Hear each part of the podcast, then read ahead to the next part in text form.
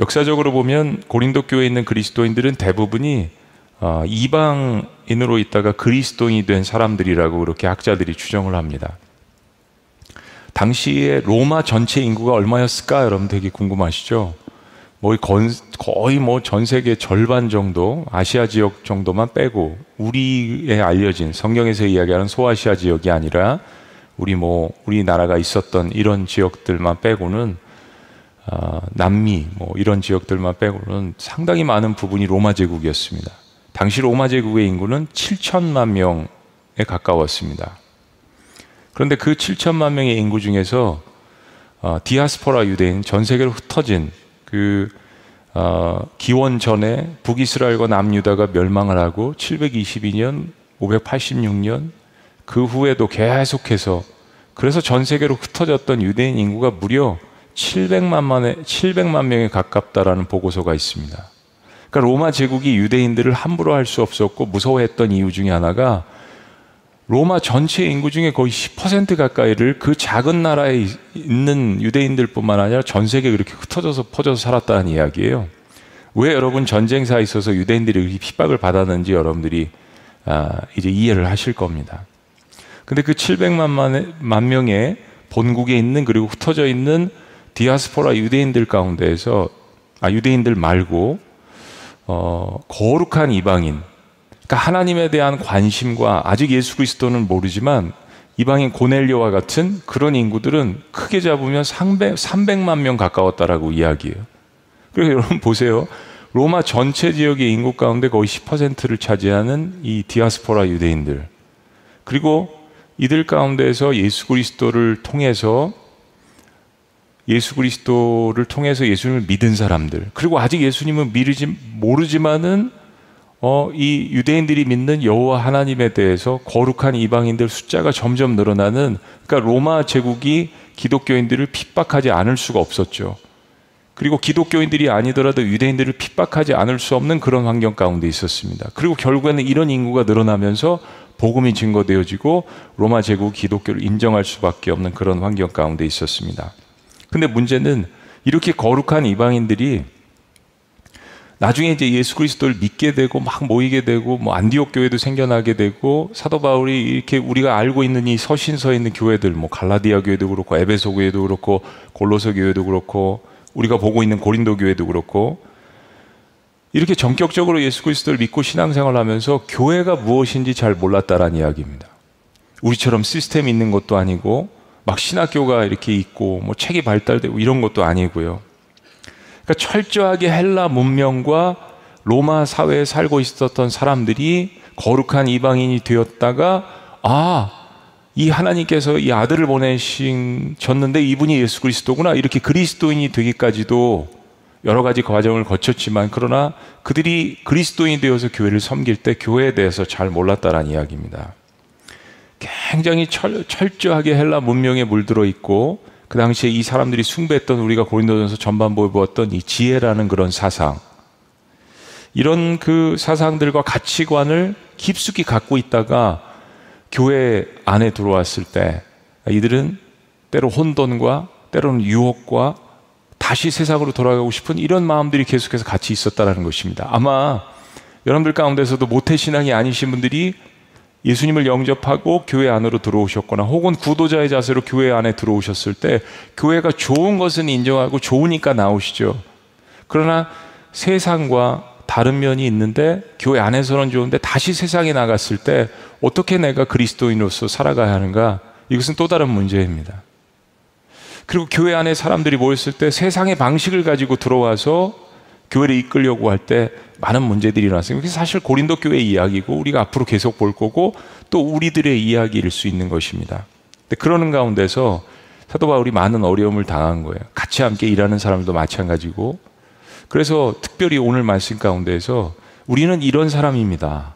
우리의 정체성은 이런 사람입니다. 라는 것을 사도 바울이 변론을 하는 이제 말씀들이 이어집니다. 저는 근데 이 말씀이 사도 바울이나 아볼로에게만 해당된다고 생각하지 않습니다.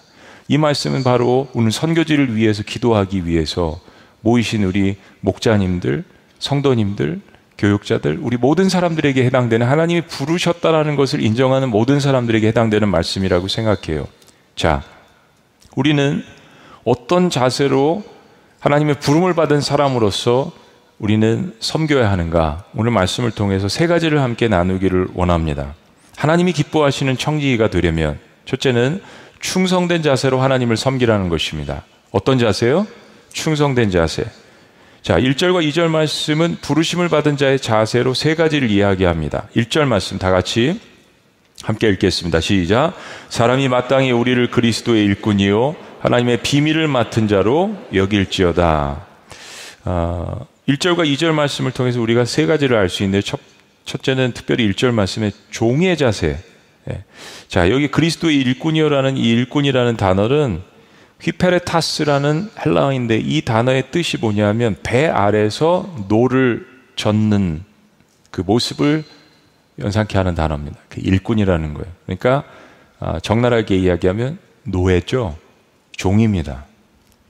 어, 여러분 벤허 영화 옛날 영화 보신 분 다 기억나시죠? 저도 그 영화를 거의 뭐 10번 이상 봤던 것 같아요. 추석 때마다 했던 영화 벤허. 이 벤허에 나오는 그 밑에서 노를 젓는 그 갤리선이라는 길게 있는 그 배.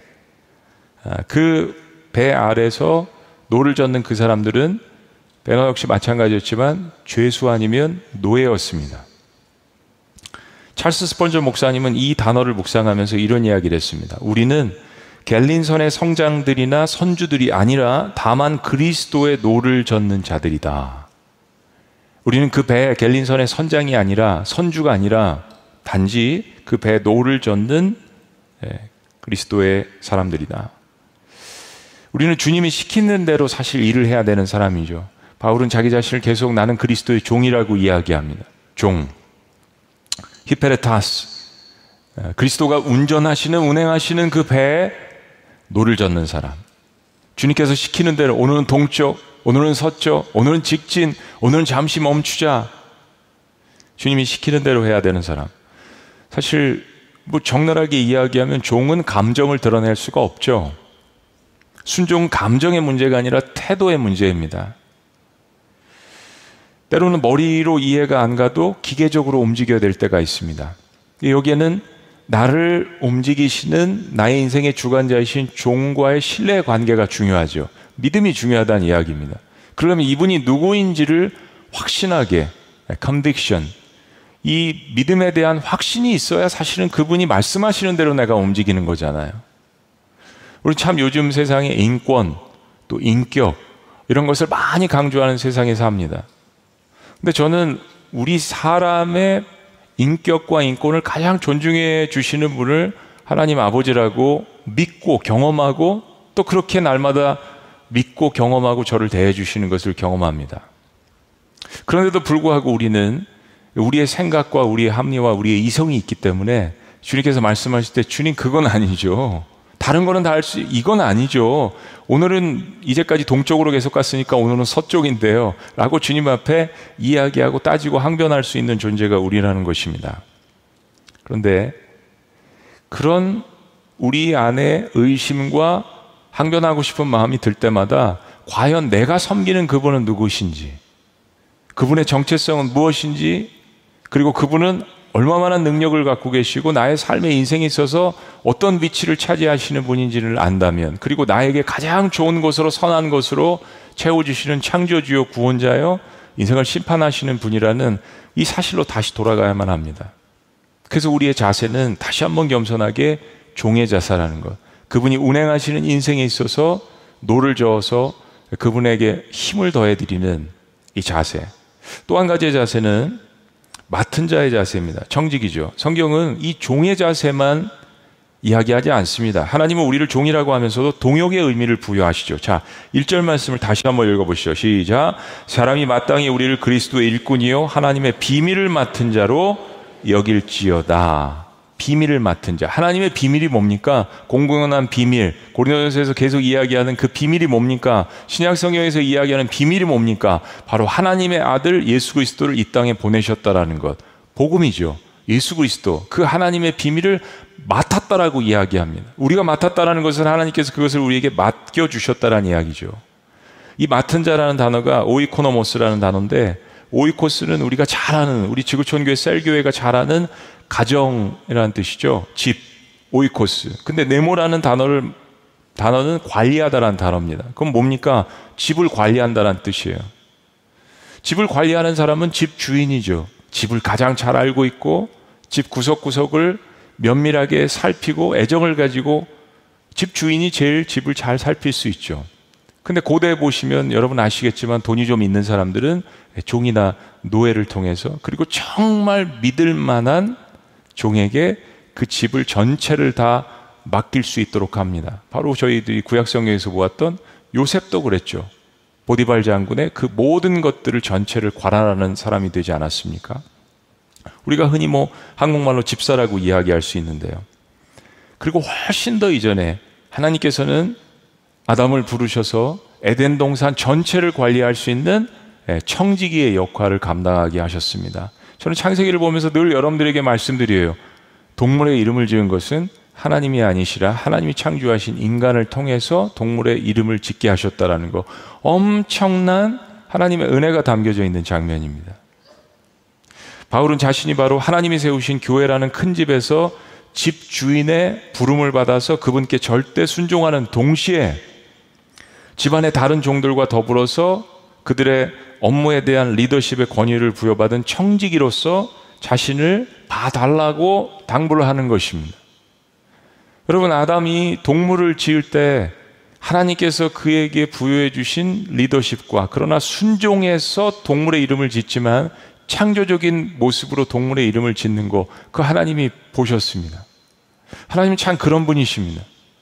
우리에게는 순종이라는 것만 주어진 것이 아니라 그 순종할 때 창조적으로 하나님의 일을 할 수 있는 청지기의 의식을 주셨다는 거예요. 여러분 한번 따라해 보시죠. 순종하는 사람이 창조적입니다.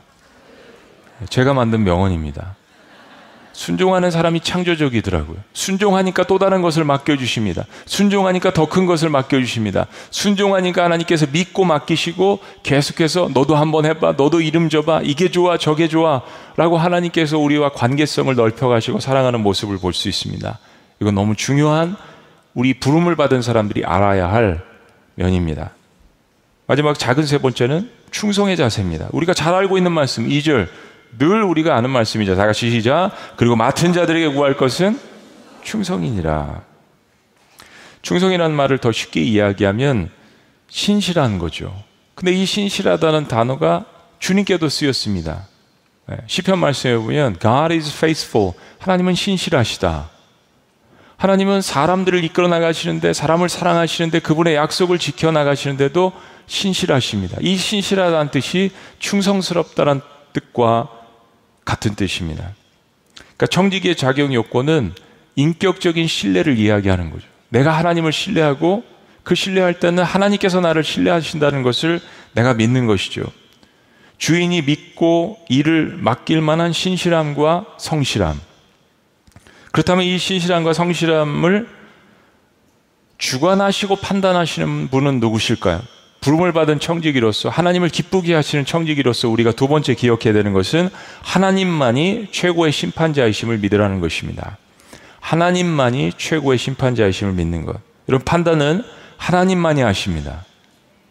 우리의 마음에 평안을 주시는 말씀이죠. 판단은 하나님만이 하신다. 심판은 하나님만이 하신다. 구원은 하나님만이 하신다. 리더들은 각자 맡은 영역에서 겸손하게 자신의 일을 감당해야 합니다. 최선을 다해서 감당을 해야 합니다. 리더로서 사람들의 판단하는 말에 쉽게 동요되는 사람은 청지기가 아니라고 역설을 하고 있는 것입니다. 현대 시대는 참 사람들의 눈길과 어, 사람들의 이야기에 대해서 굉장히 민감한 시대입니다. 그러면서도 프라이버시를 굉장히 강조하고, 그렇죠? 내 권리를 굉장히 주장하고, 그러니까 굉장히 앞뒤가 맞지 않은 역설적인 시대를 현대인들이 살아가고 있는 거예요. 그래서 피곤한 겁니다. 늘 내 주장과 인권을 이야기하지만 사람들의 눈치를 살핍니다. SNS 안 해도 돼요. 안 해도 되는데 왜 그렇게 자신의 사생활을 펼쳐내고 요즘 뭐 대한민국의 아픈 사람들은 오은영 박사가 다 고친다면서요? 저는 신기해요. 나와가지고 그냥 집안에 숟가락이 몇 개인지 젓가락이 몇 개인지 뭐 막 싸우는 모습들도 남편과 아내가 싸우고 자녀들 뭐 그 적나라하게 다 드러내요. 여러분 제가 정말 요즘 야 교회가 무슨 일을 해야 될까? 교회에서 속 드러내지 못하니까 세상 밖에서 카메라 수십 대 앞에서 자기 자신을 드러냅니다. 너무 답답한 거예요. 다 가면을 쓰고 마스크를 쓰고 품이 있는 척, 인격 있는 척.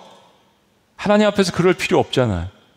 서로를 위해서 눈물로 기도해주는 사람들 앞에서 그럴 필요가 없잖아요. 근데 교회에서 그렇게 하지 못하니까 세상에서 다 해. 어찌 그 프로그램뿐만이겠어요? 여러분 보세요. 그런 프로그램이 한둘인지요.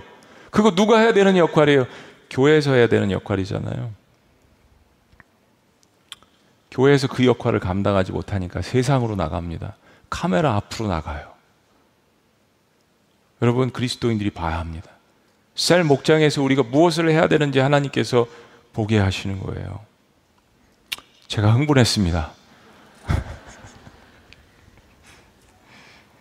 사람들의 말에 쉽게 동요되고 쉽게 상처받고 그러면서도 내 프라이버시는 지켜야 되고 이 갈등 사이에 살아가고 있는 수많은 사람들을 이끄시는 목자들 얼마나 어려우세요 요즘 시대에 목회자의 역할을 감당하시면서 우리 목장원들은 우리 목자님들을 참 위해서 눈물로 기도해 주셔야 돼요. 절대 고집 센 사람이 되라는 이야기가 아닙니다. 누가 나를 세웠고 내가 누구를 궁극적으로 섬기고 있는지를 깨달으라는 말씀이에요. 지도자는 어려운 결단을 해야 되는 사람입니다. 무엇보다도 사람의 음성에 귀를 기울인 것이 아니라 먼저 나를 부르신 그 하나님의 음성에 초점을 맞추고 귀를 기울여야 돼요. 사람을 좋게 하랴, 하나님을 좋게 하랴. 참 너무 어려운 일이죠. 사람들은 눈에 보이고 즉각적으로 반응하고 이야기하고 근데 하나님은 눈에 보이지 않고 때로 침묵하시고 사도 바울이 이야기합니다. 3절 말씀 다 같이 시작. 나는 여러분이나 다른 어떤 사람에게 판단받는 것을 대수롭지 않게 생각하며 나도 나 자신을 판단하지 않습니다. 바울이 이제 고린도 교인들이 계속 판단을 받잖아요. 바울은 사람들에게 판단을 받는 것 그리고 자신도 자기 자신을 함부로 판단하지 않는다라고 이야기합니다. 왜냐하면 종이잖아요. 종은 주인의 판단을 받아야 합니다. 내가 잘했다라고 생각해도 주인이 판단하실 때는 잘못할 수 있는 거거든요. 내가 잘 못한 것 같은데, 근데 하나님이 나를 칭찬해 주실 때가 있어요. 있습니다, 여러분. 주님 나는 작은 믿음을 드린 것 같은데, 근데 주님이 크게 칭찬하실 때가 있어요. 아무것도 아닌 거 어느 날 조금 드리고 좀 그 사람을 위해서 기도했는데 내가 너 그 기도 기억한다라고 이야기하실 때가 있습니다. 신비의 은혜라는 거는 바울이 처한 어려움들 제가 앞으로 쭉 이야기를 할 거지만 아마 모르시는 분들도 많을 것 같아요. 사도 바울 그럼 우리는 이렇게 우러러보기만 하지. 고린도 교회 성도들의 그 분란 속에서 사역을 했던 사도 바울이 겪었던 그 어려움들은 대략 이런 겁니다. 나중에 제가 사도 바울을 상상한 그 그림을 한번 보여드릴게요. 사도 바울의 사도성을 의심을 했고요. 이건 고린도후서에서 나타나고요. 언변이 좋지 못하다. 이 얘기는 지난번에 말씀드렸죠. 아볼로랑 비교해서 사도 바울은 말을 잘하지 못한다. 얼마나 이게 자존심이 상해요. 용모가 별로 매력적이지 않다. 네. 고린도후서 11장 10절. 고린도 전서를 쭉 읽어보세요. 어떤 비난을 받았는지. 인격 모독이잖아요, 이건. 예. 고린도 교회 성도들에게 사례비를 받지 못하는 것이 무능해서 받지 못했다. 9장 14절 15절 고린도후서 11장 8절.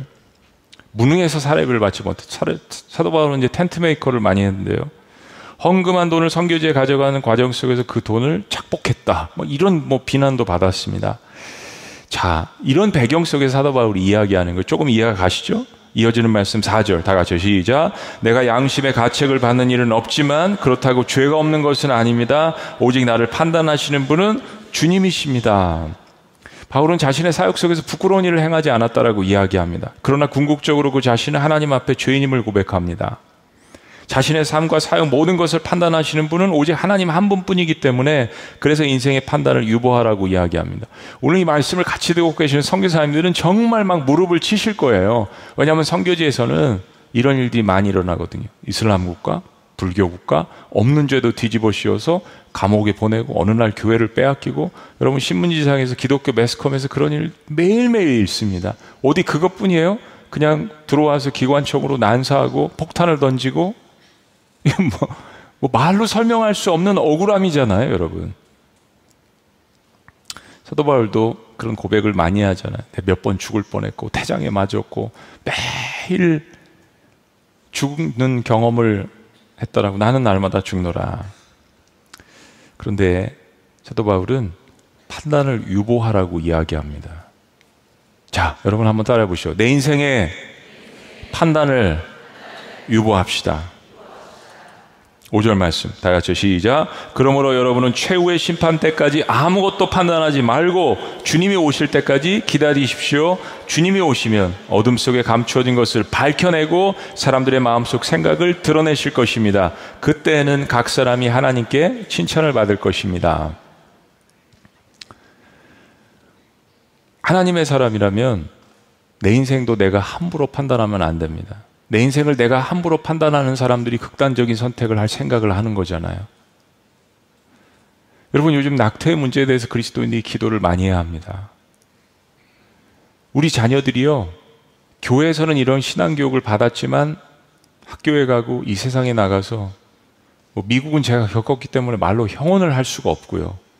근데 요즘 대법관에서 바뀌어가지고 그것 때문에 미국, 미국이 뭐 한바탕 뒤집혔잖아요. 매년 낙태하는 건수가 100만 건이 훨씬 넘습니다. 이 수치는 30년 전이에요. 매년 하루에 얼마 많은 태아가 우리나라에서도 역시 마찬가지고요. 네. 우리가 함부로 생명을 판단하고 삶을 판단하고 인생의 주인이 하나님이라고 우리가 생각을 했을 때 함부로 판단하지 말라라는 이 사도 바울의 이야기. 하나님의 말씀을 대신하는 거죠. 궁극적인 인생의 모든 판단을 하나님께서 하신다라는 거. 역사의 판단도 민족의 판단도 하나님이 하신다라는 거.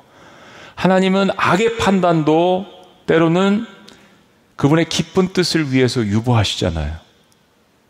왜 요나를 그의 민족을 못 살게 군 그 성에 보내셨을까? 요나는 이해할 수 없었습니다. 하나님, 다른 건 제가 다 하겠는데 이건 싫어요. 왜 하나님께서 우리 민족을 힘들게 한 여러 민족 나라들에게 선교사님들을 파송하게 하십니까?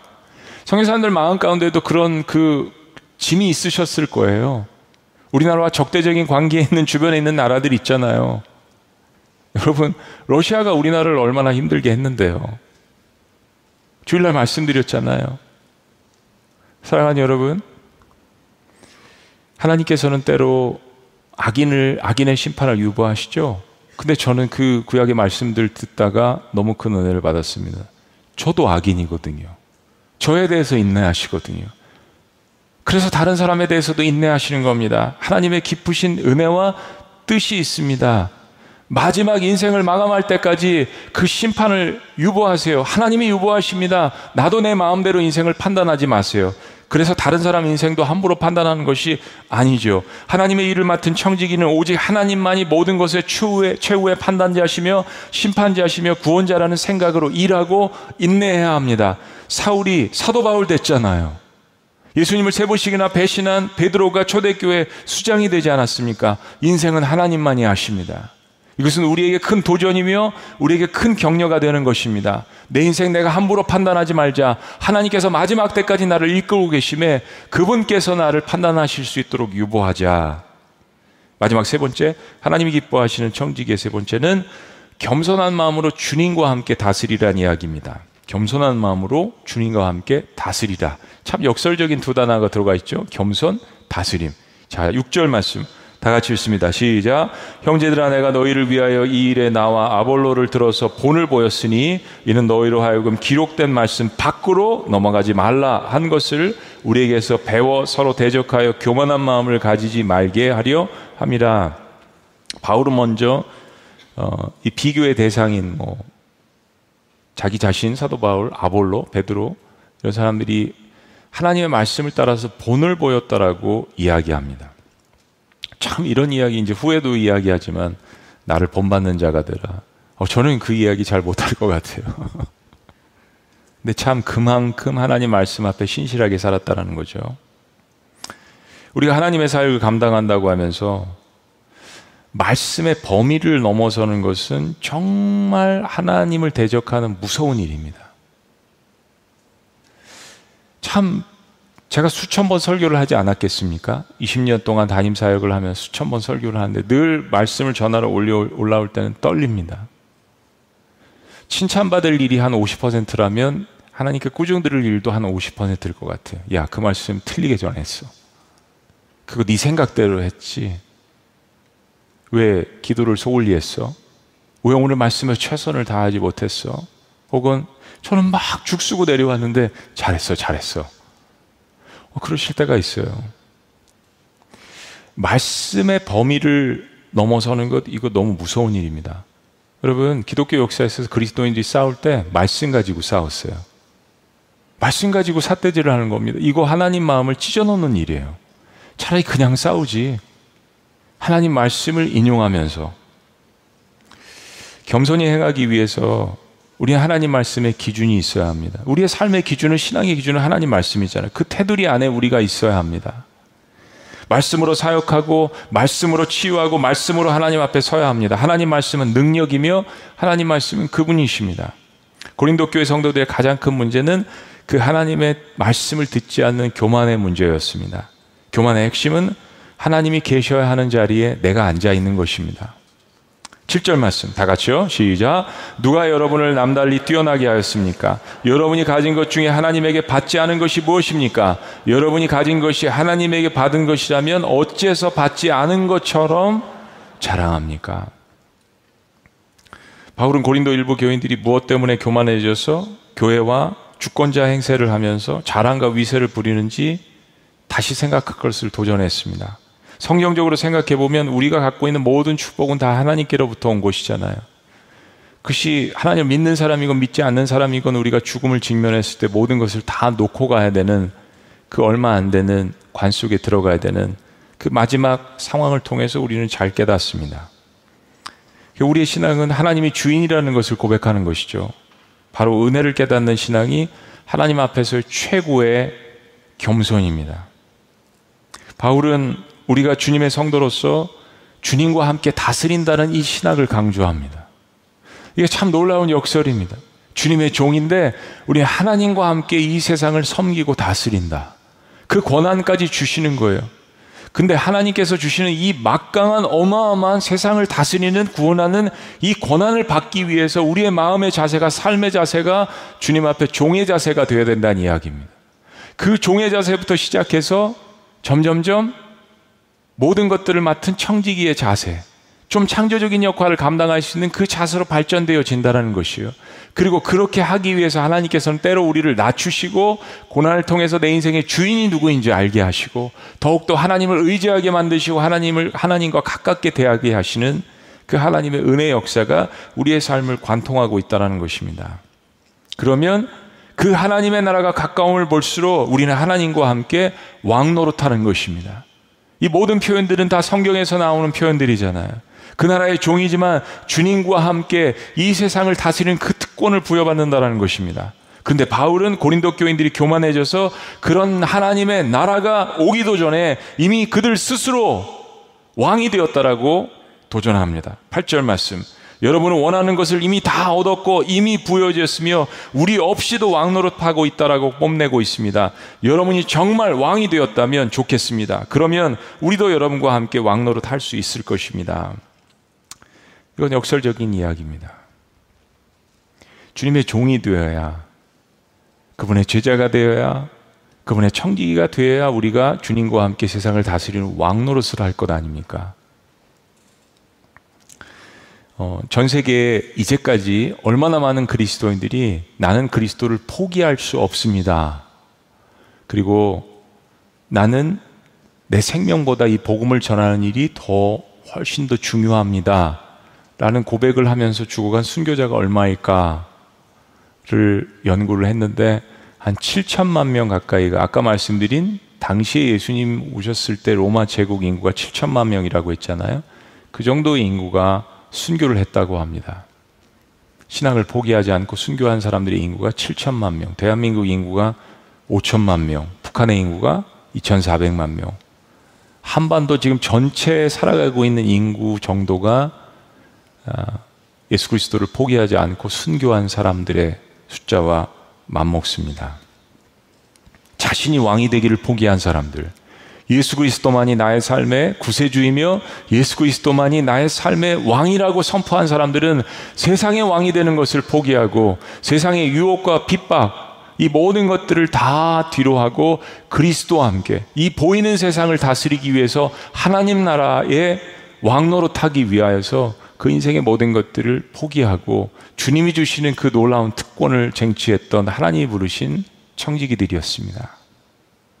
오늘 이 밤에 우리가 보이지 않지만 우리 성교사님들과 함께 기도하고 있습니다. 여름 성교를 다시 한번 갈 수 없다라는 이것은 저에게도 큰 고통입니다. 한국에 오기 전에 이제 사역이 좀 안정되고 전 세계를 다니면서 막 같이 성도님들과 함께 선교했던 그 모습이 저에게도 있습니다. 선교지를 갔다 올 때마다 얼마나 많은 감격과 또 도전을 하나님께서 주시는지, 아, 인생 이렇게 살면 안 되겠다. 새롭게 살아야겠다. 국내에서 3천 명, 또 해외로 1천 명씩 3, 4천 명의 성도들이 여름에는 제자 훈련 받은 거 목장에서 훈련한 거 삶을 나눈 거 그거 하기 위해서 쫙 퍼져서 매트, mission, explosion 팀, 선교 어, 폭발팀 한국 사람들은 하여튼 폭발이라는 단어를 좋아해요. 뭐든지 다 폭발이에요. evangelism explosion 팀, 전도 폭발팀 근데 폭발이 잘 안 되는 거예요. 밖에 나가서 exit 이걸 막 해소하고 막 해야 되는데 밖으로 안 나가니까 안에서 폭발이 되면 안 되죠.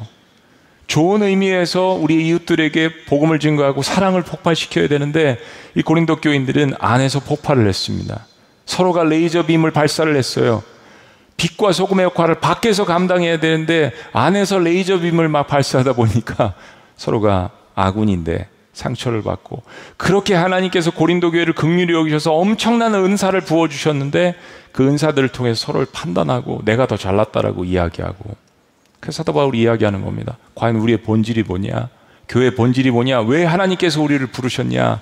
고린도 교회 하나님께서 그런 교회를 세우시기 위해서 엄청난 은사를 부으신 것은 주변에 있는 아까 말씀드린 거룩한 이방인들 로마 제국 전역에 퍼져 있는 수백만의 거룩한 이방인들에게 이디오피아 네시와 같은 사람에게 뭐예요? 당신이 읽고 있는 고통받는 그 종이 바로 그리스도십니다. 하나님의 아들이십니다라는 것을 증거하기 위해서 고린도 교회를 부르신 거였습니다.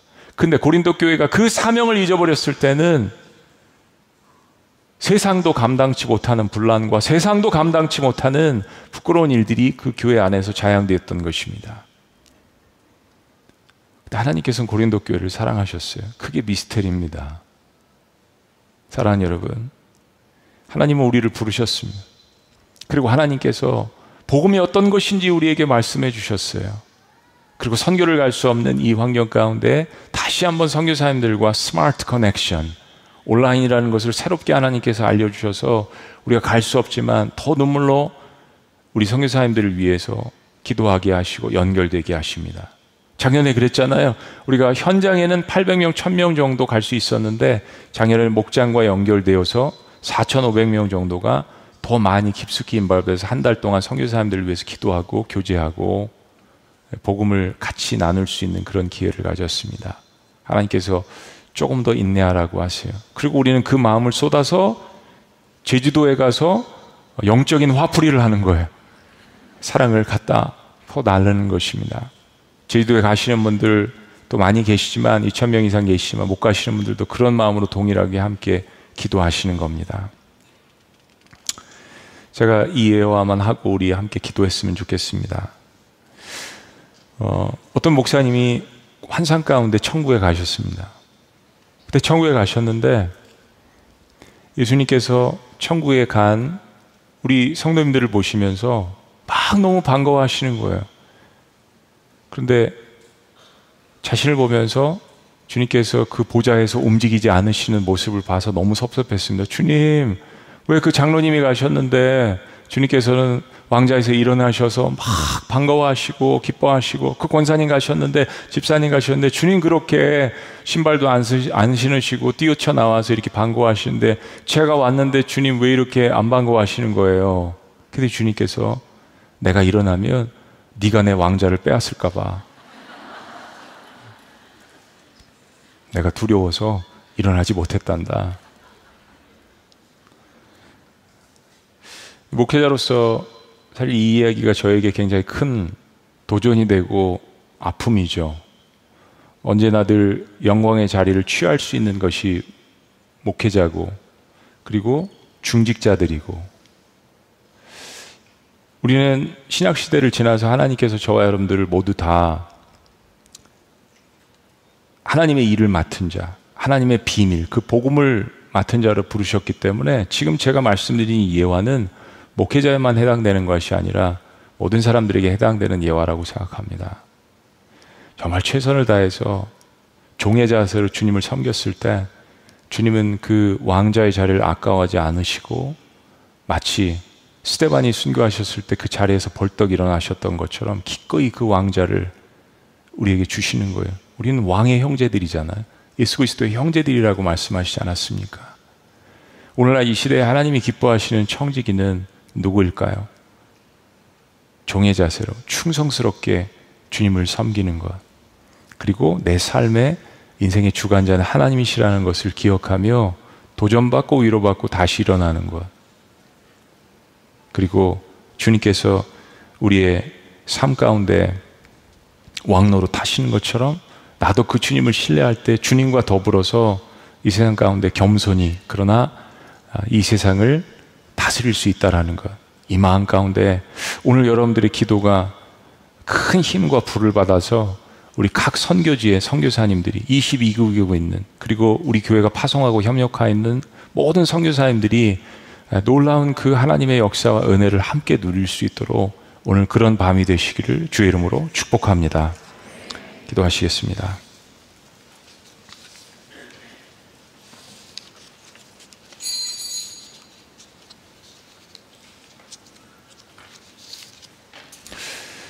우리 성교사님들을 위해서 기도하기 이전에 먼저 우리 스스로부터 오늘 좀 회개도 하고 헌신하는 그런 시간을 가졌으면 좋겠습니다.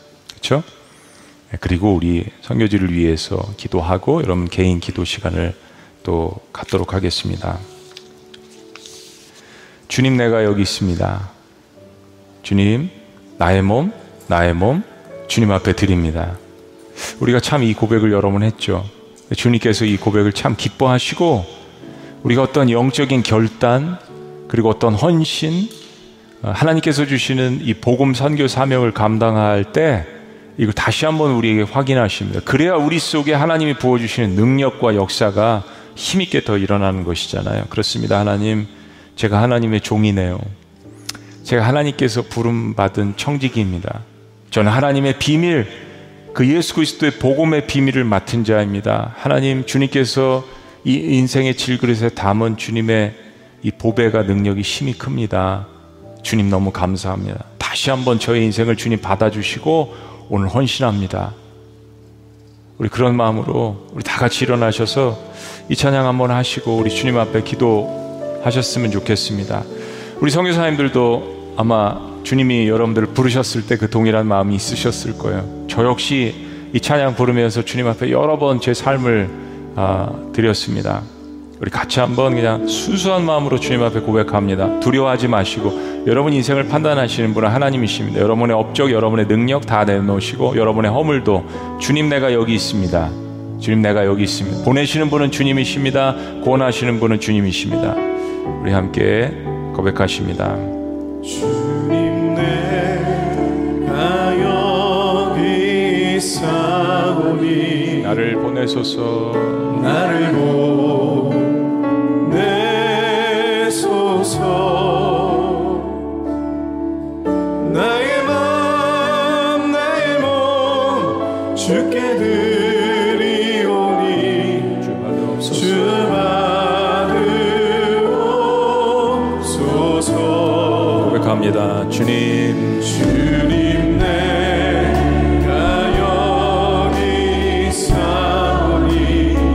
써주소서.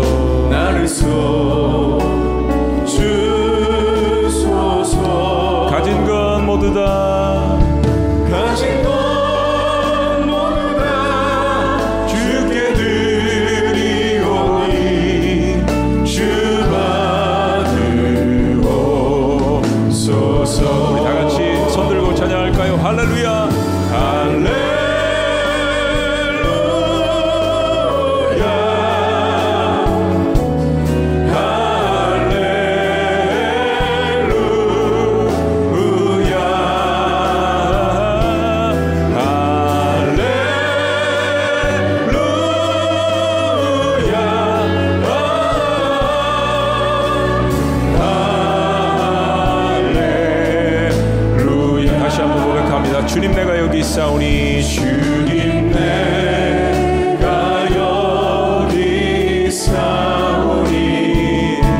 나를 보내소서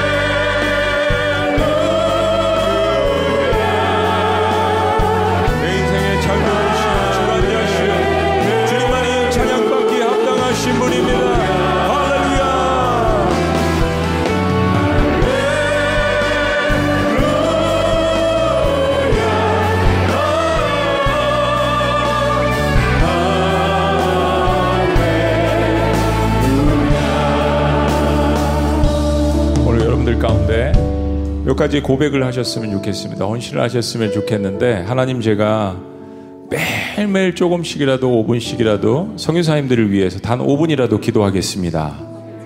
라고 결단하시는 분들 여러분 마음 가운데 손 안 드셔도 좋으니까 그렇게 고백해 주세요.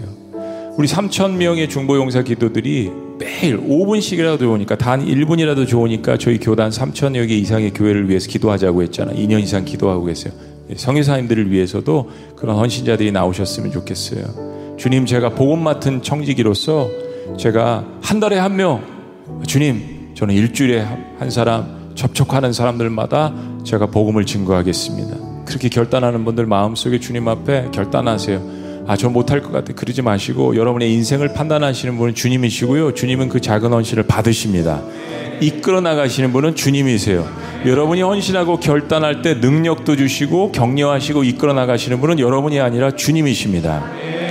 마지막 세 번째 여러분들 가운데서 선교 헌신자가 나왔으면 좋겠습니다. 오늘 수지와 분당에서 그리고 각 처소에서 그리고 나중에라도 이 영상을 보고 계시는 분들 가운데 선교 헌신자가 나오셨으면 좋겠습니다. 여러분 대한민국에 3만 명 이상의 선교사를 파송했었지만 지금 2만 3천 명으로 줄어들었습니다. 더 줄을 수도 있어요. 우리 헌신자들이 많이 필요합니다. 1년이건 쇼터 미션 아니면 2년이건 성교사님들과 협력하는 사람들이건 어떤 사람들이건 좋습니다. 청년들의 헌신도 참 많이 필요합니다. 여러분들 가운데서 하나님께서 한 사람을 찾으십니다. 한 사람을 주님께서 부르십니다. 그 한 사람을 통해서 사도바울과 같이 전 세계 복음을 증거할 수 있는 사람으로 세우셨잖아요. 교회를 핍박하고 예수 그리스도 믿는 사람들을 핍박했던 사람을 세우셔서 하나님께서 놀라운 역사를 이루셨습니다. 여러분의 인생 여러분이 함부로 판단하지 마세요. 하나님께서 판단하실 수 있도록 여러분이 오늘 기도하시고 부르짖은 것처럼 나의 몸, 나의 삶 주님 앞에 드리오니 주님께서 저의 삶을 주장하여 주시옵소서.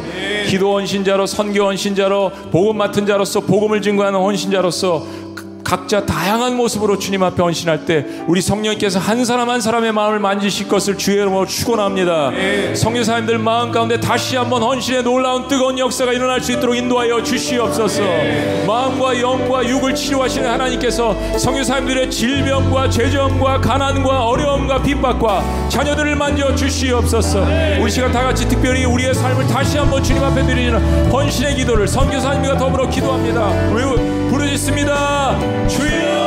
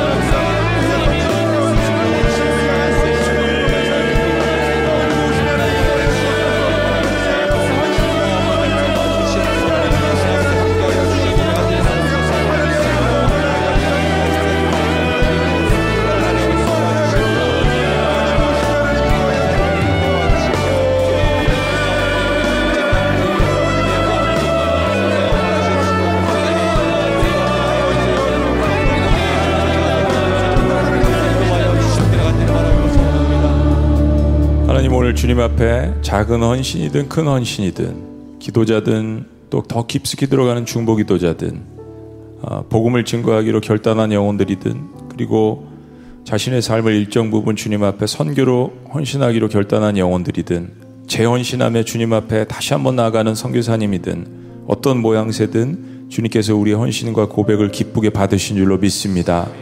그리스도인들이 성령 안에서 함께 연결되어서 하나님이 보여주신 선교에 대한 큰 비전을 바라보고 저희들이 온전히 헌신하며 나아갈 때 어, 정말 사도행전에 주셨던 폭발적인 성령의 역사가 저희 공동체에도 일어날 수 있도록 주여 인도하여 주시옵소서. 함께 기도하는 우리 선교사님들의 선교 지역과 또 교회들을 위해서 이 시간 계속해서 기도하기를 원합니다. 정말 주님의 시선과 주님의 마음으로 그 땅을 향해서 저희들이 기도할 수 있도록 주님 붙들어 주시옵소서. 잃어버린 자를 향한 아버지의 마음으로 저희들이 올해 그 자리에 다 같이 달려갈 수는 없지만은 하나님 성교사님들과 함께 그 사역을 마치 펼쳐나갈 수 있도록 주님께서 역사하여 주시옵소서.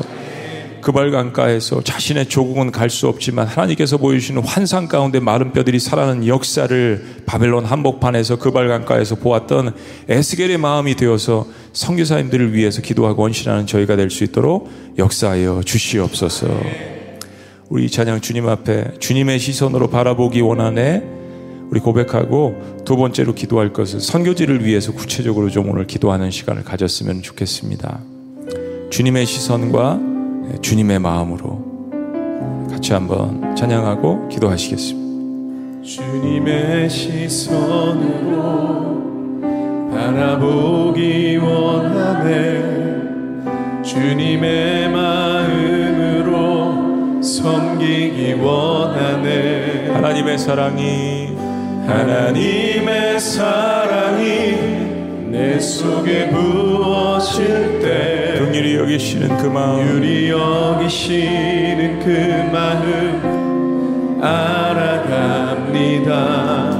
주님의, 주님의 시선 사랑하기 원하네. 사랑하기 원하네. 주님의 마음으로 주님의 마음으로 전하기를 원하네. 전하기 원하네. 하나님의 은혜가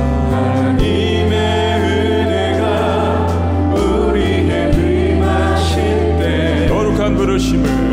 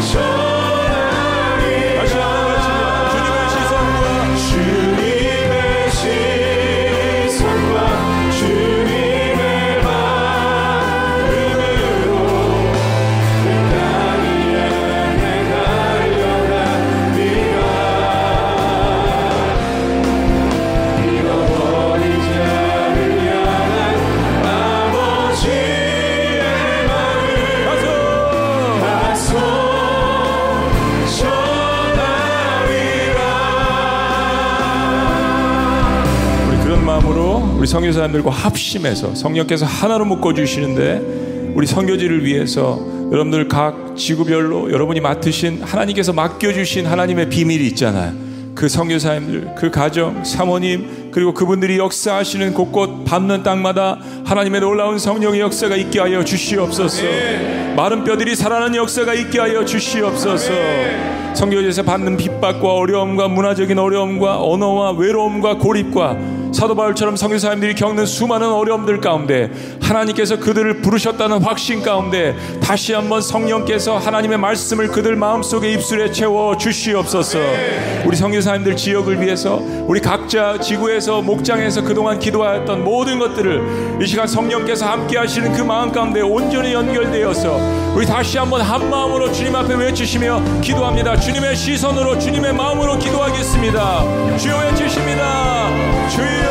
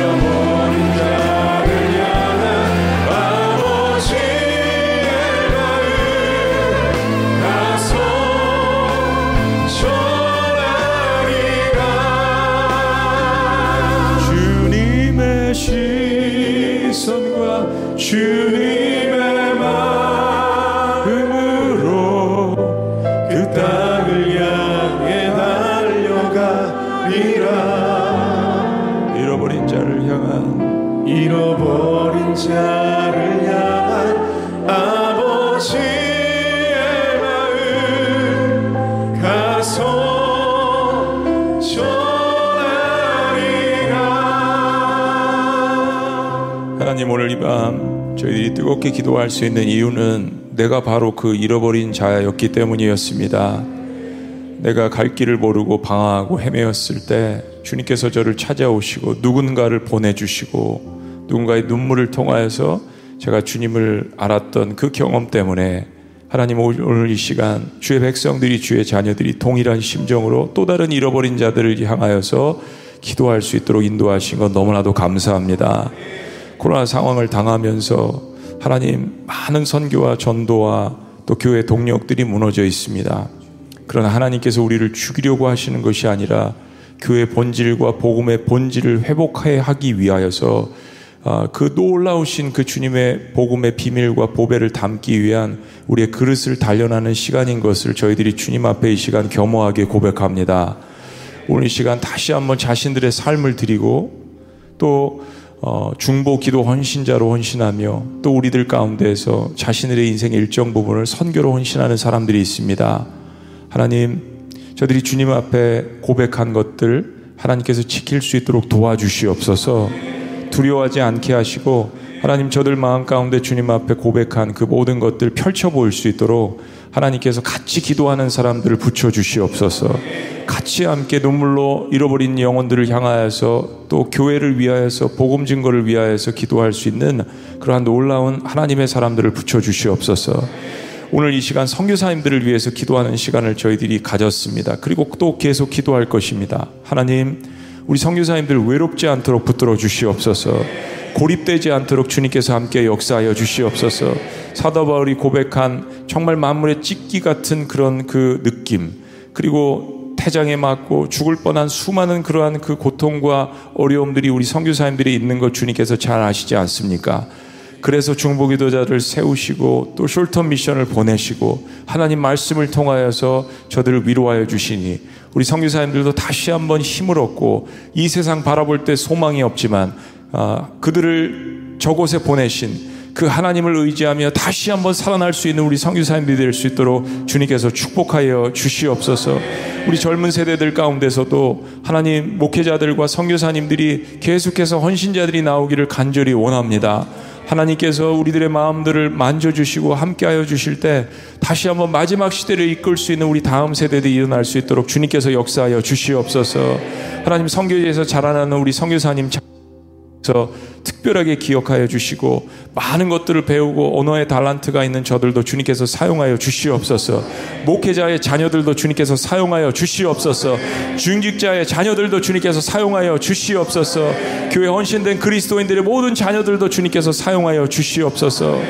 오늘 이 밤에 저희들의 개인적인 이제 기도의 제목들과 더불어서 계속 성교제를 위하여서 주님 앞에 헌신하고 기도할 때 각 사람 마음속에 임하시는 성령의 놀라운 역사를 통하여서 하나님 영광 받아 주시옵소서. 예수님의 이름으로 기도합니다. 우리 계속해서 자유롭게 자신을 위하여서 가정을 위하여서 교회 공동체를 위하여서 나라와 민족을 위하여서 특별히 오늘 선교지를 위하여서 여러분들 각자 개인 기도 하시는 시간 갖도록 하겠습니다.